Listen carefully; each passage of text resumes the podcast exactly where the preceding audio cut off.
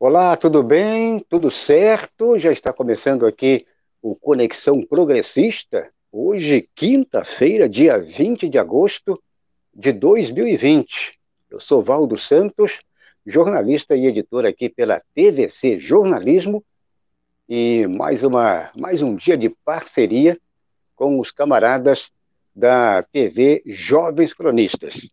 E hoje, quinta-feira, estamos de praxe recebendo o representante lá da região central brasileira, mais propriamente, ele é da região ali, da região central, e ele cobre toda aquela parte ali e fala de Brasília, fala do Distrito Federal. Queria dar um abraço muito especial ao nosso camarada Jonas Carreira. Boa noite, Valdo. Boa noite, espectadores e espectadoras. Então, começando aí mais uma quinta-feira, né, com notícia quentinha, né, Valdo, da prisão aí de um apoiador do bolsonarismo, aí, apoiador do fascismo no mundo todo. Então, a gente tem notícias aí quentes do mundo. Então, vamos começar mais uma quinta-feira aí. É isso aí. Você já fez uma chamada rapidinha, exatamente. Uma das principais notícias aqui é o guru, talvez aí o principal guru desse clã, dessa família Bolsonaro, guru também do Donald Trump e também guru do próprio Olavo de Carvalho. Bom, a nossa principal notícia de hoje, nossa principal manchete, vamos falar do STF proíbe desgoverno federal de investigar servidores. Aquele dossiê lá produzido, aquele dossiê lá realizado pelo Ministério da Justiça, e o STF aí, por 9-1, mandou suspender qualquer tipo de investigação. Vamos, então, já tratar desta primeira notícia por aqui. Bom, o outro destaque, e que vamos abordar também, é um destaque que atualiza toda a situação agora do povo brasileiro, o trabalhador aí que depende de renda, está sem renda, porque vamos falar, já o IPEA afirma que auxílio emergencial é a única fonte de renda para 44% dos brasileiros que o recebem. Então, é um dado muito importante, porque eles querem acabar aí com essa miséria de R$600, reduzir para R$300, ou seja, pela metade, a ideia aí pelo menos, ou então até mesmo R$200, R$250, E aí vamos abordar, então, já toda esta situação. E aí sim, como falou nosso camarada Jonas Carreira, a notícia internacional é sobre o Steve Bannon. Então, Bannon preso, Bannon livre, leve e solto. Não demorou muito, não, ele foi preso no começo da manhã, pelo menos foi enviado o mandado de prisão, mas as informações que temos por aqui é que ele, como utiliza a polícia, né, como os policiais utilizam na gíria, aquela gíria policial, ele desovou US$5 milhões e, portanto, ele está leve e solto, numa boa, antes mesmo de esquentar o banco na prisão. Bom, já peço para você que está chegando neste momento, que não está inscrito aqui em nossos canais, aqui na TVC e também na TVJC, faça a inscrição, dê o like, dê o positivo, toque o sininho aqui do lado para ser notificado e, na medida do possível, contribua aqui com os nossos canais por meio do financiamento coletivo. Para quem está aqui no Twitter, também já queria mandar um alô e pedir para você retweetar este vídeo, retweet, portanto, e ajude também a dar o joinha, dar o like e divulgue aqui todo esse nosso material, que é para termos aqui uma abrangência muito grande.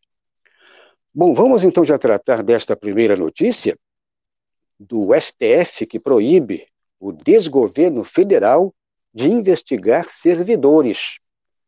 O STF determinou, por 9 votos a 1, portanto, quase por unanimidade, nesta quinta-feira, 20 de agosto, que o desgoverno Jair Bolsonaro suspenda a coleta e registro de informações de opositores, o chamado dossiê dos antifascistas. Então, o documento reúne dados de 579 policiais e professores, mais ainda o grupo, aquele grupo de policiais antifascistas, e também lá alguns professores universitários. Inclusive, tem um professor que ele é um representante nesse setor de direitos humanos. Ele é representante na ONU, é especialista nesta área, e o professor, então, foi preso, ele está no dossiê e provavelmente seria perseguido e futuramente preso, de acordo aí com esse dossiê. Então, 9 votos a 1, portanto, o STF votou por 9 a 1, que proíbe toda essa caça às bruxas, né? Caça às bruxas promovido pelo desgoverno Jair Bolsonaro. O único que votou contra, contra a toda essa situação, o Marco Aurélio, o ministro Marco Aurélio. O restante, desde Fux, Fachin, Carmen Lúcia, todos votaram a favor, no caso da proibição do desgoverno federal de investigar os servidores, o grupo de servidores antifascistas. Então, eles estão proibidos a partir de agora. E meu camarada Jonas Carreira, que bom que tivéssemos resultados, né, ou seja, favorável a democracia, como foi esse caso, né? Esse caso aqui, pelo menos, dá uma aparência aí que dá um alívio momentâneo, mas eu coloco momentâneo porque nada está fácil neste Brasil aí proto-fascista, não é mesmo? É isso aí, Valdo. Eu tenho duas coisas a comentar sobre essa notícia, né?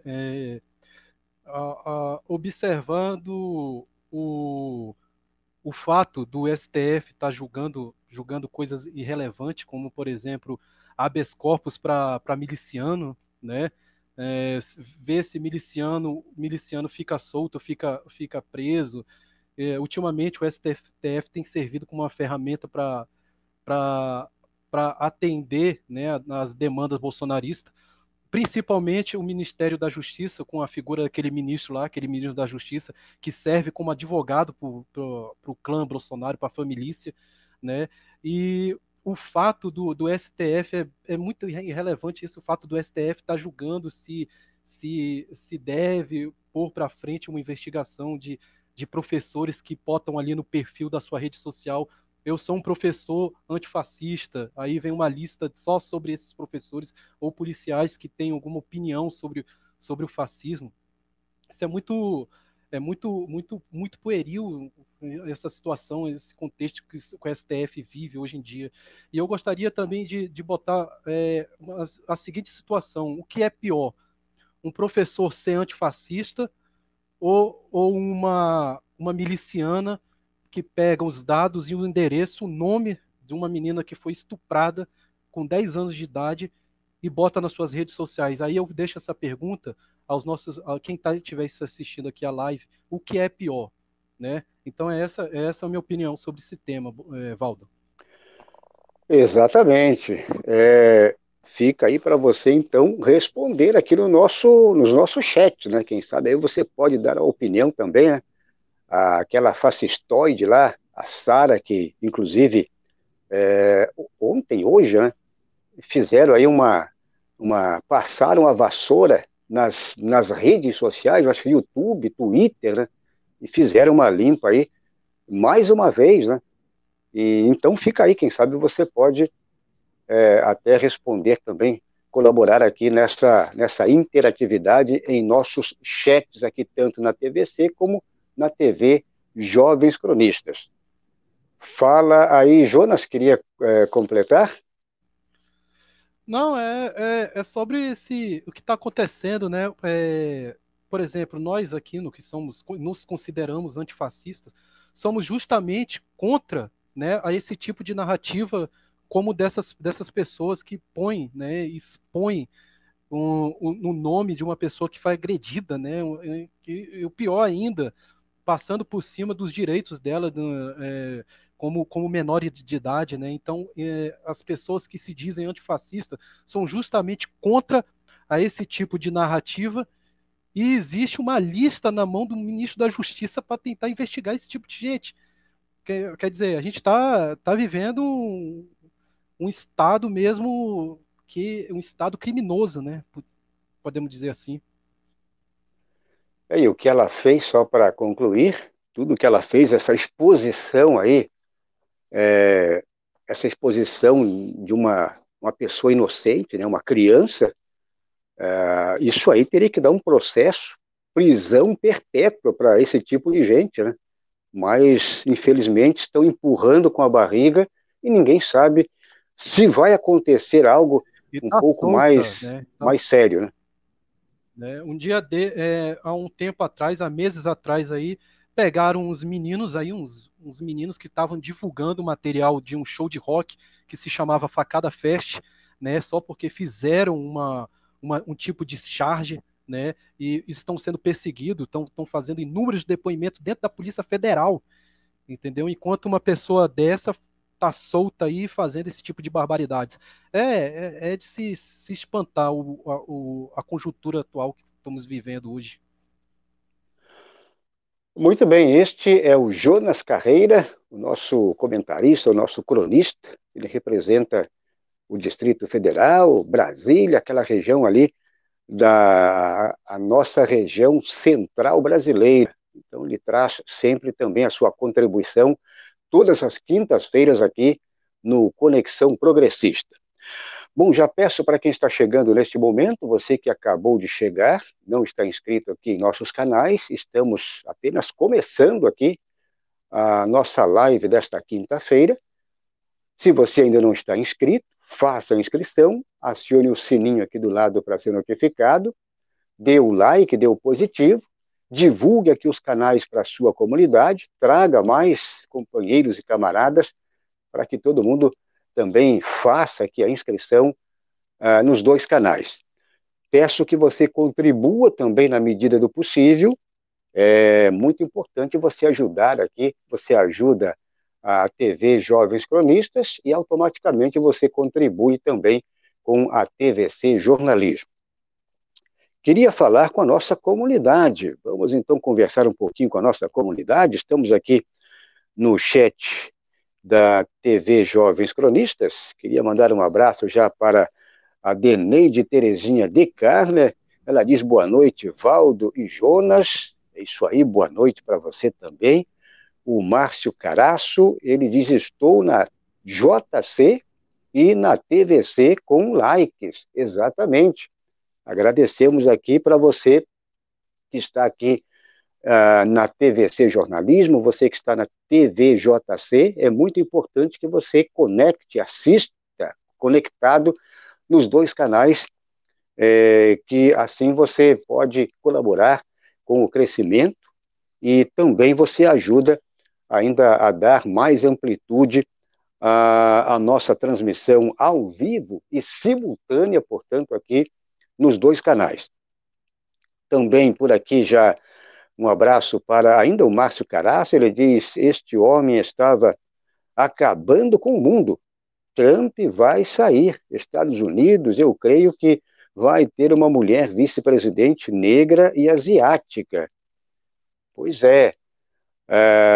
Bom, aqui também é a opinião do Márcio Caraço, mas não sei não se teremos alguma mudança relevante, alguma mudança mais séria com a troca aí Trump pelo Joe Biden. Esta vice não é flor que se cheire, é uma vice aí que, inclusive, na época que ela foi promotora lá de um estado, ela atacou a comunidade negra, ou seja, os povos latino-americanos. Tem muita gente presa, inclusive, ainda, temos ainda gente presa lá na época que ela foi juíza, foi procuradora de um estado lá norte-americano.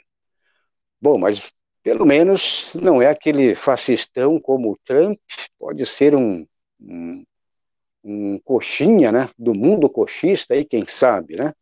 Bom, a Valéria Marcelina Rodrigues diz boa noite a todos. Também por aqui ainda temos a Jandira Alves dos Santos, ela diz boa noite a todos também. A Deneide Terezinha diz, Márcio, você já leu alguma coisa sobre a Kamala? Não é flor que se cheira, acabei de falar por aqui também. Não se anima. O também Never está por aqui, Never, Vasco deve estar jogando, ouço gritos, será? O Vasco está jogando, o Adriano Garcia, o Vasco está jogando sem torcida, é isso? Adriano Garcia por aqui também, é como trocar o Bolsonaro pelo Dória. O Adriano Garcia, que é um dos jovens cronistas aqui da TVJC. Never, grande coisa, isso significa nada pra gente. Diz, vice não é flor que se cheire. Exatamente, parabéns pela consciência. O Adriano Garcia diz, está jogando sim, o Vasco está jogando. Tem vascaíno por aqui? Pois é, temos também os camaradas aí que gostam de assistir uma partida com a redondinha. Pois é, parabéns aí para você que está também ajudando aqui, compartilhando, e agradeço aí muito para quem está também no Twitter. Você que está no Twitter, também aquele abraço especial. Bom, vamos... com a próxima notícia, vamos falar então já desta notícia sobre o auxílio fome, sobre toda essa situação aí do auxílio emergencial, pois a notícia que trazemos agora neste momento, IPEA afirma que auxílio emergencial é a única fonte de renda para 44% dos brasileiros que o recebem. O Instituto de Pesquisa Econômica Aplicada, conhecido como IPEA, estima em 4,5 milhões o número de domicílios no país onde o auxílio emergencial é a única fonte de renda. O IPEA informa, por exemplo, olha só, que o auxílio emergencial é a única fonte de renda para 44% dos brasileiros que recebem essa ajuda. Então, qual é a ideia desse desgoverno? Eles perceberam que isso rende popularidade. Isso é um ponto. O outro ponto é que eles não querem manter, eles querem manter essa espécie de popularidade, mas eles não querem ficar mantendo, por exemplo, os R$600. A ideia é reduzir para 200, 250, e tem mais ainda, tem mais um fator importante, que esse pessoal todo que está recebendo hoje os R$600, ou o 1.200, para quem a mulher que é responsável pela família recebe, no caso, o dobro. Qual é a ideia desse desgoverno? É reduzir o máximo possível o número de pessoas que recebem esse auxílio emergencial. Então, já preparando o campo para uma possível um possível Renda Brasil, ou seja, aquele auxílio, mas aquele auxílio bem reduzido em termos de cifras, ou seja, 200, 250, 300 no máximo, mas a redução muito, mas muito grande será o número que vai receber, que será desse montante. Eles vão reduzir pela metade ou até um pouco menos, inclusive, talvez aí uns 40%, 30% desse montante que recebe hoje esse auxílio emergencial, no máximo a metade vai receber com essa nova proposta de manter um auxílio emergencial de 300, 250, vai ficar mais ou menos nessa faixa, ou seja, a metade, e reduzir também pela metade, ou um pouco menos, inclusive, o número de pessoas que irão receber essa ajuda neste momento crítico. Momento de pandemia, estamos ainda chegando, não chegamos ainda ao pico total da pandemia. Toda a situação econômica brasileira também é gravíssima. E aí, meu camarada Jonas Carreira, então, temos aí esse número muito grande, 44% dos brasileiros que recebem esse auxílio emergencial. Esses 44% aí, eles querem reduzir não só em termos de cifras, ou seja, R$600 é uma miséria? Sim, é uma miséria, mas pelo menos está quebrando um pequeno galho. Aí o sujeito, o seu Jair fascistoide, quer baixar para metade, 300, muitos já alegando 200, 250, e o número desses camaradas hoje que estão recebendo e que precisam e muito, esse número vai ser reduzido pela metade ou talvez até um pouco menos da metade. Queria ouvir também a tua opinião. Pois é, Valdo. Antes do meu comentário, eu gostaria de mandar um abraço a todo mundo aí que está no chat e um beijo para a minha amiga, a Valéria, né, que é professora também em Goiânia. Mandar um beijo para ela por estar presenciando aí, assistindo aí a live. Bom, é importante ressaltar, quando se fala em auxílio emergencial, sempre lembrar, né, que quando se estava levando em discussão um projeto de renda, né, em ajuda às pessoas na pandemia, o Bolsonaro se reuniu lá com a trupe dele, com o Paulo Guedes, e nessa reunião, né, dos bolsonaristas, eles decidiram que iam pagar somente, no auxílio emergencial, somente R$200. Quando chegou no Congresso, né, principalmente pela esquerda, na mão dos congressistas da esquerda, né, resolveu que o auxílio emergencial ia ser por R$600. Então, o Bolsonaro não tem nada de inventor desse auxílio de R$600. E o que é observado, que é importante observar, que o Bolsonaro, como um político já malandro, né, há 30 anos nessa carreira, ele usou o auxílio emergencial, né, como um populismo, né, para se aproveitar, visando uma possível reeleição, ele vendo que as pesquisas ele estava ganhando popularidade, ele decidiu, né, querer, né, adiantar esse auxílio emergencial por mais 2 meses ou até mesmo até o ano que vem, né, até março do ano que vem. Só que dentro dessa ideologia bolsonarista existe também uma ideologia, né, agenda, né, neoliberal do Paulo Guedes, que ele não quer abrir mão do teto, né, do teto dos gastos públicos, e justamente por isso ele está querendo tirar, né, esse tipo de auxílio emergencial. Então existe uma espécie de atrito entre o Bolsonaro e a agenda econômica do Paulo Guedes. Ele não quer abrir a mão do teto dos gastos públicos e, por isso, ele não quer ter gastos, ele não quer ter gastos com investimento público e nem mesmo com um projeto de renda às pessoas carentes. o que é errado, né? O que esse teto dos gastos públicos já foi derrubado numa pandemia dessa, numa crise que estamos passando, o teto já não vale mais nada, né? O certo é ter investimento público, o Estado investir na iniciativa privada e ter investimento público e ter um projeto de renda para aquecer a economia, né? Então, se o Paulo Guedes está levando em consideração não abrir mão do teto dos gastos, ele vai levar também o Brasil a uma bancarrota, né? Justamente pela fé, né, ideológica do neoliberalismo, que está sendo derrubada no mundo inteiro, né? E a gente vê que o poder do Estado, nessa pandemia, é o que está fazendo um país como a China, né, subir de novo no PIB.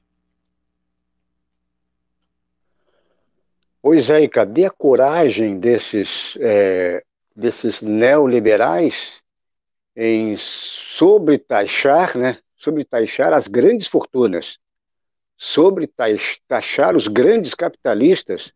Cadê a coragem desses caras para trazer, para aumentar a renda, né? A renda do povo, aumentar a renda, ou seja, a arrecadação do Estado brasileiro. Eles não têm coragem para fazer isso. Então, tem soluções? Claro que tem soluções. Agora, um Estado que defende esse neoliberalismo, eu sempre coloco o neoliberalismo, primo e irmão do neofascismo, quem defende esse tipo de Estado, é óbvio que você jamais terá coragem de taxar e sobretaxar os grandes capitalistas, os grandes investidores, esse pessoal que trabalha com o lucro da ciranda financeira, esses grandes capitalistas financeiros também teria que taxar. E agora, cadê a coragem, né? Cadê a coragem, meu camarada? É isso mesmo. Na realidade, né, o projeto do Paulo Guedes é acabar com o Estado, é desconstruir o Estado, né? E esse é o projeto do neoliberalismo, né? Desconstruir com as políticas, acabar com as políticas públicas, acabar com as políticas sociais. Então, eu acho que é isso que a esquerda tem que bater, né? Defender, né, um projeto popular. Esse que tem que ser o carro-chefe da esquerda nesse momento. Muito bem, mas isso só vai acontecer a hora que a esquerda voltar ao poder. E tem que voltar ao poder sendo mais mão de ferro, no bom sentido, né? Não temos que, com todo respeito aí ao camarada aí Lula, mas Lulinha, paz e amor já era. Agora tem que ser, se for o Lula ou qualquer outro, tem que ser, entre aspas, aí, mão de ferro e não dar arrego não para a burguesia. Bom, vamos em frente, vamos falar da próxima notícia? A próxima notícia, então, é uma notícia internacional, a notícia aí que bombou já nas primeiras horas da manhã, uma notícia aí que tivemos aquela surpresa, a surpresa não só aqui no Brasil, mas também uma surpresa aí no mundo todo, porque talvez o maior guru da extrema-direita, o maior guru aí da extrema-direita internacional, e a nossa manchete é que Beno preso, Beno livre, leve e solto. Pois é, foi isso que aconteceu. O Beno, Steve Bannon, ele foi preso, depois fez uma negociata lá, pagando a sua soltura aí por 5 milhões de dólares. Então, preso na manhã desta quinta-feira, 20 de agosto, acusado de fraude, ele foi acusado de fraude e lavagem de dinheiro. Steve Bannon, o guru da família Bolsonaro e também do próprio Trump, foi libertado após pagar uma fiança de 5 milhões de dólares, praticamente quase 30 milhões de reais. Ele disse à justiça americana ser inocente das acusações. Coitado dele, né? Coitadinho, ele diz que é inocente das acusações. Ele está impedido pela justiça norte-americana de fazer viagens ao estrangeiro. Então, essa história aí é o conto da carochinha. Isso aí é mais um conto da carochinha, porque tivemos aí todas as mídias sociais, quando o Beno foi preso, a extrema-direita ficou simplesmente, aloprou, e não só aqui no Brasil, mas o mundo todo, porque, queira ou não, o Steve Bannon é o principal guru, é o principal líder, o principal mentor da extrema-direita, e ele que espalhou aí esse ódio todo em várias, aliás, em vários governos aí que ele atuou, com a sua proposta proto-fascista, sua proposta fascista. Tivemos aí, não só aqui no Brasil, o Brasil é um exemplo, mas o próprio governo Trump, Donald Trump, teve a mão pesada do Steve Bannon. Então, todo esse projeto aí de tomar o mundo por meio da extrema-direita, esse projeto dele começou a criar tentáculos já lá no começo da década de 2000, e com a eleição do Donald Trump, com outros governos aí em outros países, e aqui no Brasil, o nosso exemplo mais próximo, tivemos aí então toda essa mão pesada desse guru aí da família Bolsonaro, mas também do Donald Trump, e ele que fez parte, inclusive, ele foi chefe lá da Casa Branca, e depois o Trump demitiu esse guru aí que ele pretendia, pelo menos a intenção dele, e é o que, o que a justiça hoje emitiu o mandado de prisão, argumentando exatamente, ele é acusado aí, portanto, de querer, ele é acusado de arrecadar milhões e milhões para construir um muro lá entre Estados Unidos e México, e, portanto, ele arrecadou aí uma verba poderosa de várias pessoas que foram enganadas, outros arrependidos, e aí denunciaram ele. Só que ele pegou esse dinheiro e não construiu nenhum tipo de muro, ele estava usando ou seja, utilizando aí para ações, para operações pessoais dele próprio. Então, a casa caiu, mas aqui fica naquele jogo. A justiça americana não é muito diferente, perdão, a justiça norte-americana, estadunidense, não é muito diferente da justiça brasileira. Então, prende o sujeito, solta o sujeito logo em seguida, basta ele pagar alguns milhões, enquanto que aqui no Brasil, por exemplo, você pega um sujeito lá num supermercado que pegou um saco de bolacha porque está morrendo de fome, a família está com fome, ele pegou lá um saco de bolacha, pegou lá um determinado alimento, pegou lá um pacote de leite, o sujeito apodrece na cadeia, enquanto que esses corruptos, velhos corruptos, esses sujeitos, eles têm dinheiro, eles pagam lá fiança, e saem tranquilos numa boa. Então, Jonas Carreira, esse Beno preso, Beno livre, leve e solto, essa história aí nós conhecemos muito bem aqui no Brasil, né? Essa história, você que é da área de história, né? Não quero aqui também plagiar, né? A tua história é outra, né?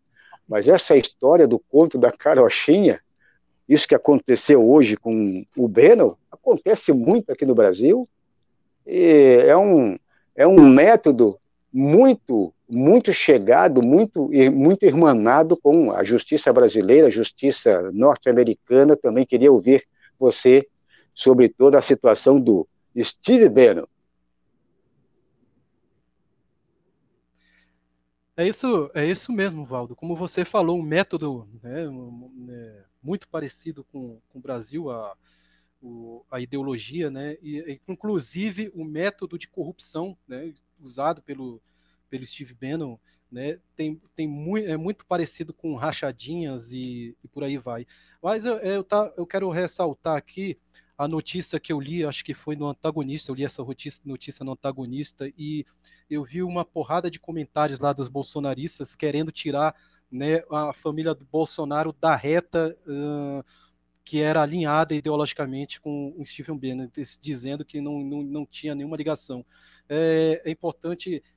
vale ressaltar, né, que o Dudu, né, o Bananinha, o Eduardo Bolsonaro, queria ser diplomata lá nos Estados Unidos justamente para ficar lá, né, puxando o saco do Steve Bannon e do Trump. Então tem uma ligação, sim, ideológica, tem uma ligação muito ideológica entre o Bannon, entre o Trump, o trumpismo e o bolsonarismo e a família Bolsonaro. E essa ligação também tem a ver agora com esse tipo de corrupção aplicada pelo Steve Bannon, né, que enganou pessoas dizendo que ia construir um muro e estava arrecadando dinheiro para ele, botando tudo no bolso dele, um tipo de corrupção baixo clero, mas que junta milhões, né, para ele. Ele gostava de um estilo de vida luxuosa, né, então ele fez esse tipo de corrupção baixa, sabe, típico mesmo de miliciano, né, de baixo clero, mas que tem um mau caratismo, né? Um 171, o estilo, o caráter 171 aplicado nesse tipo de corrupção nos lembra muito a família. Então é uma ligação, eu diria até 100% com essa notícia e esse tipo de corrupção que o Bannon aplicava lá nos Estados Unidos. Então, para mim, é uma ligação muito forte com a família Bolsonaro. Aí não tem como negar, porque o representante de toda essa ideologia do Steve Bannon, ou seja, o representante dele é o filho do Bolsonaro, o representante na América, aqui na América do Sul, né? Acredito que América do Sul, ele é o representante, inclusive, não só aqui no Brasil, mas de vários países. Ele é o chanceler, o filho do Bolsonaro é o chanceler do Steve Bannon. Então não tem como negar. Não devemos esquecer o maluco lá, o esotérico, fuma pra caramba, faz os vídeos dele no YouTube fumando, o velhinho lá, o de óculos, doidão lá. O Olavo de Carvalho, estão dizendo que ele é Olavo Carvalho, né? Mas então, esse Olavo Carvalho, ele também é guru do... Aliás, ele é discípulo, né? Acho que é um pouco mais velho, inclusive, mas ele é discípulo do Steve Bannon, né? Isso. Então, de qualquer maneira, exatamente. É um elo. Então, é um elo, Steve Bannon, o Olavo de Carvalho, e aí a familícia toda, porque a familícia toda, e não só a familícia toda, mas eu coloco grupos milicianos, inclusive, dentro das polícias, eles recebem cursos do Olavo de Carvalho. Inclusive, oficialmente, tem polícia militar aí de alguns estados que chegaram a pagar curso do Olavo de Carvalho, ministrado para policiais. Então, isso dentro da questão oficial mesmo. Né? Então, tem tudo isso. Eu me lembro, né, que logo no início de 2019 derrubaram aquela TV Escola, né, dizendo que só existia comunista lá dentro da TV Escola, né, que fazia uma série educacional lá dentro, era maravilhoso, o canal TV Escola era maravilhoso, derrubaram, né, a TV Escola e botaram uma série lá, e aí eu fui assistir a série do Olavo de Carvalho, uma série que era para ser educacional, e o cara fumando, fazendo programa lá, fumando, um programa na TV Escola, o cara fumando. Aí eu desisti da TV Escola depois desse dia. Pô, destruíram o TV Escola e botaram lá o Olavo de Carvalho num documentário fumando. Não, é muito doido, é muita loucura, É o fim do mundo.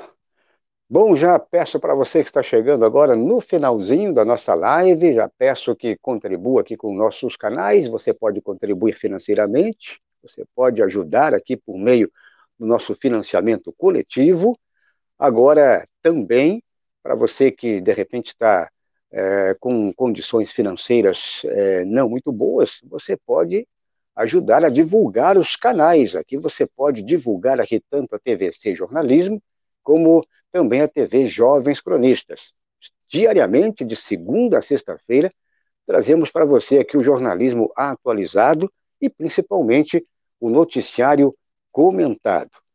Bom, peço então que você faça a inscrição. Para quem não fez a inscrição, inscreva-se aqui nos dois canais, toque o sininho aqui do lado, dê o like, dê positivo. E para quem está no Twitter também, retuite essa nossa transmissão aqui ao vivo e simultânea. Retuite e também dê o joinha. Já queria então mandar um abraço aí para todo mundo também no Twitter.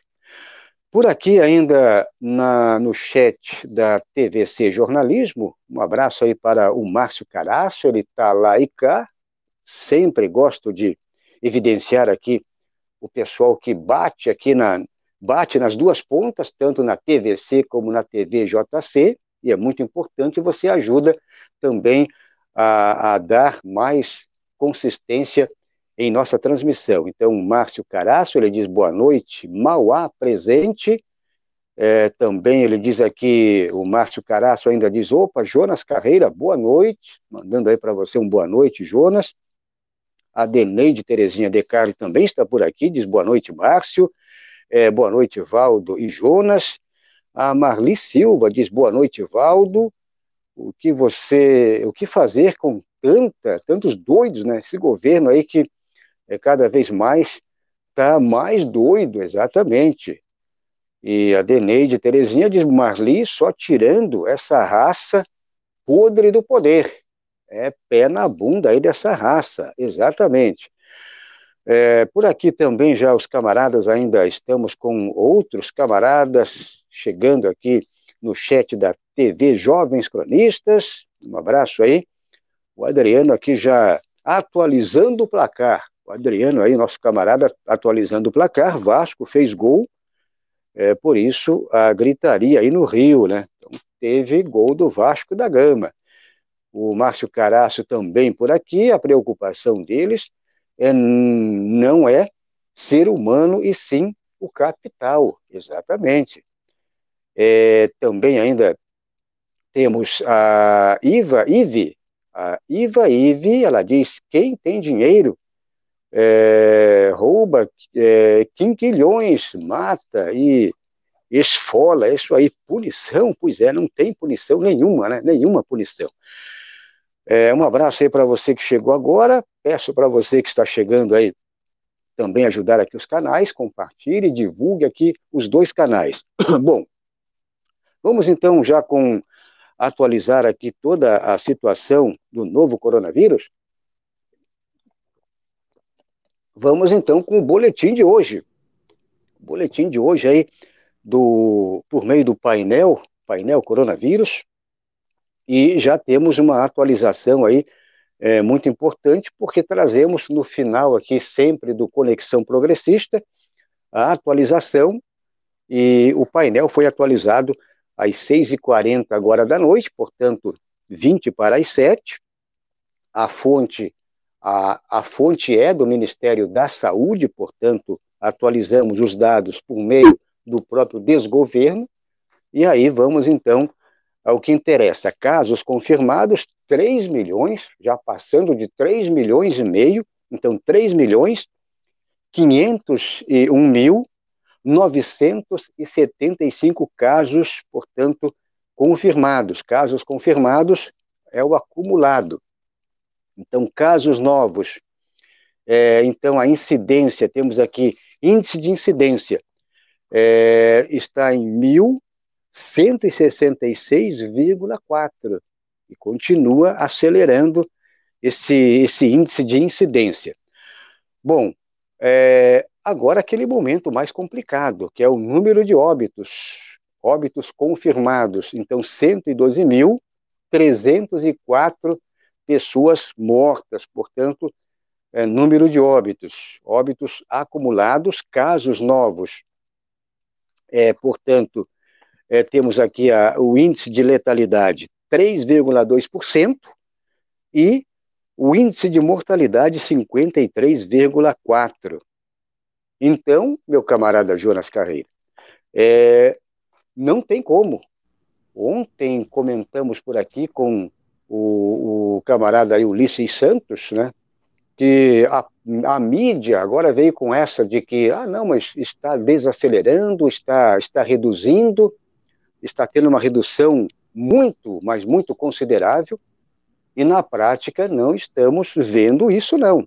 Na prática, o que está acontecendo? Está tendo, no mínimo, está mantendo nessa faixa aí de 1.000, 1.200, 1.300, 1.500, tem uma pequena queda, por exemplo, no final de semana, que é a atualização, mas de terça a sexta, por exemplo, ou a sábado, tem esse ritmo, ele segue 1.200, 1.300, então ele fica nesse equilíbrio e não tem uma queda considerável. Por exemplo, se tivéssemos, que seria muito positivo, agora tivemos 500, tivemos 300, tivemos 200, aí sim poderíamos estar neste momento confirmando que aquilo que a mídia golpista, esta mídia comercial, vem tentando colocar na cabeça das pessoas, de que não, está tendo uma queda brusca em termos de contaminados e em termos de óbitos. O que é que você está avaliando neste momento? Então, Valdo, eu gostaria de deixar registrado aqui pesquisas de duas universidades, parceria de uma universidade internacional com uma universidade aqui do Brasil, né? É uma pesquisa da Universidade de Cambridge e com parceria com a Universidade Federal do Espírito Santo, né? Essa pesquisa teve como resultado que o Covid-19, né, o coronavírus, afeta mais as pessoas de baixa renda que vivem em comunidades com o IDH baixo, né? E, por incrível que pareça, o Covid-19 vem afetando justamente as pessoas negras que vivem nessa realidade aí de IDH baixo, né? E outro estudo também que eu gostaria de deixar registrado, que é do Núcleo de Operações Inteligência em Saúde, o NOIS, em parceria com a PUC-Rio, fez um estudo dizendo que a metade dos negros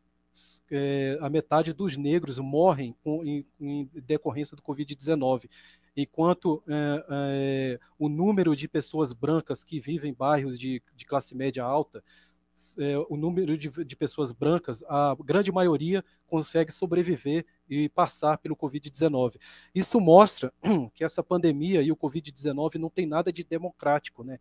E essa pandemia não veio para amenizar as pessoas e deixar as pessoas mais zen, entendeu? Amenizar o capitalismo, muito pelo contrário, né? A gente está vendo que o Covid-19 tem feito a narrativa do neoliberalismo, né? Então, eu chego numa conclusão que o neoliberalismo não está morrendo, não tem nada de que o neoliberalismo está acabando. Na minha opinião, o neoliberalismo está mais vivo e vai vir mais agressivo ainda. Então, eu não acho que essa Covid-19 é uma pandemia democrática que afeta todas as classes sociais.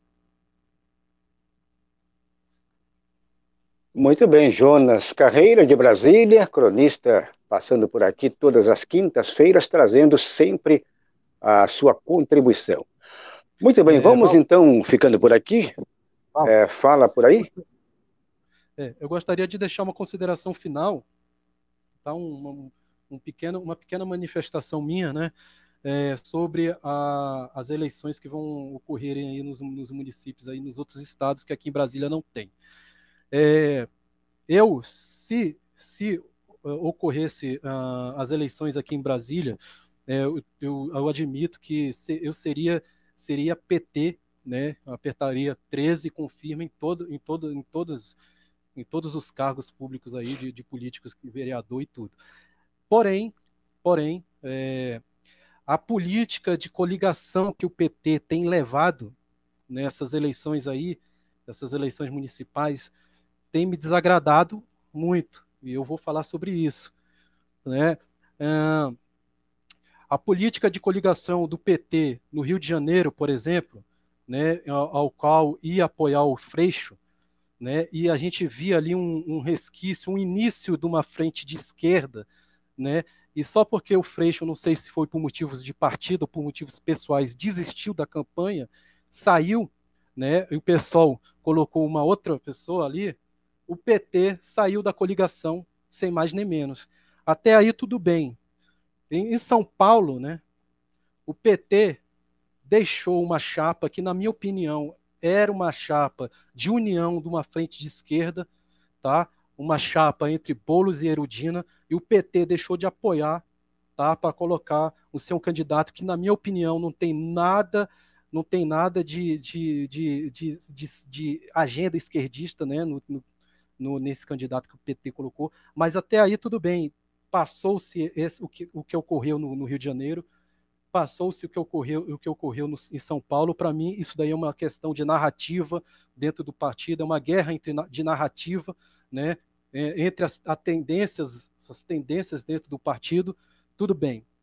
Mas eu não posso aceitar, como petista e principalmente lulista, eu não posso aceitar o que o PT está fazendo em Belford Roxo, no Rio de Janeiro, ao fazer uma coligação com bolsonarista.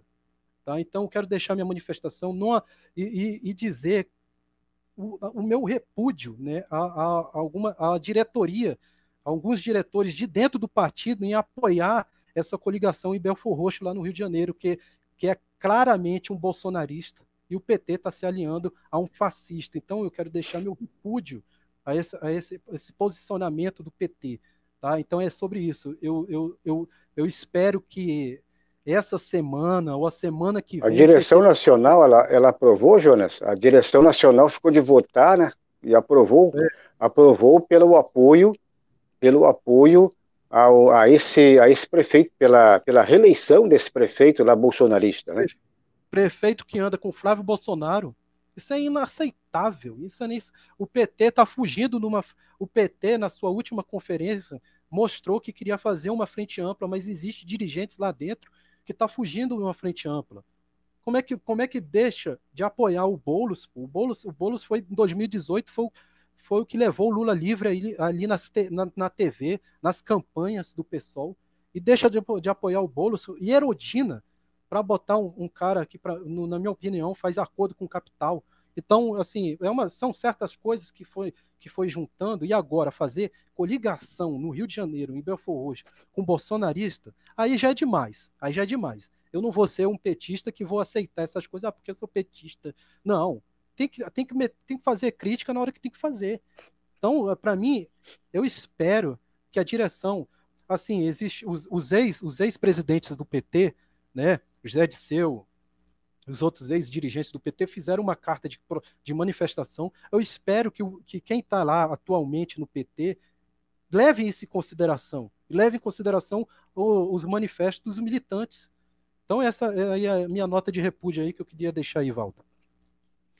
É muito importante a militância, né? Quem é filiado ao partido tem que pressionar, não pode deixar assim que alguns caciques lá, entre aspas, né, que eles tomem conta e façam do jeito que eles bem entenderem. Então, é importante a pressão da militância, e a militância tem peso e tem que pressionar essa meia dúzia lá que decide, né? Tem que ser expulso pessoas que apoiam uma coligação como essa. É inaceitável, o presidente Lula mesmo já disse, é inaceitável coligação com fascista. Tá? O PT aprovou no último congresso que as campanhas municipais iam ser independentes, cada um ia ter a sua coligação. Mas, espera aí, fazer coligação com fascista? Aí não, aí é demais, né? Você combate o fascismo, quer dizer, aí você combate o fascismo, você combate a raposa, e aí coloca a raposa para cuidar do galinheiro, meu amigo. Aí não dá, não pode, né? Bom, então é isso, vamos ficando por aqui. Queria mandar um abraço aí para todo mundo, agradecer você que está aqui no Twitter, para quem está aqui nos dois canais, aqui no YouTube, na TVC Jornalismo, na TV Jovens Cronistas. Este é o Jonas Carreira, e o Jonas volta na quinta-feira, é isso, Jonas? Então um abraço para você e até quinta. Isso aí, Valdo. Até quinta-feira. Quinta-feira estamos aí de volta. Então é isso. Eu sou Valdo Santos, jornalista e editor aqui da TVC Jornalismo. Mais um dia de parceria aqui com a TV Jovens Cronistas, por aqui, pelo Conexão Progressista. Amanhã, sexta-feira, estaremos de volta e a partir das 21h. Um forte abraço e até amanhã.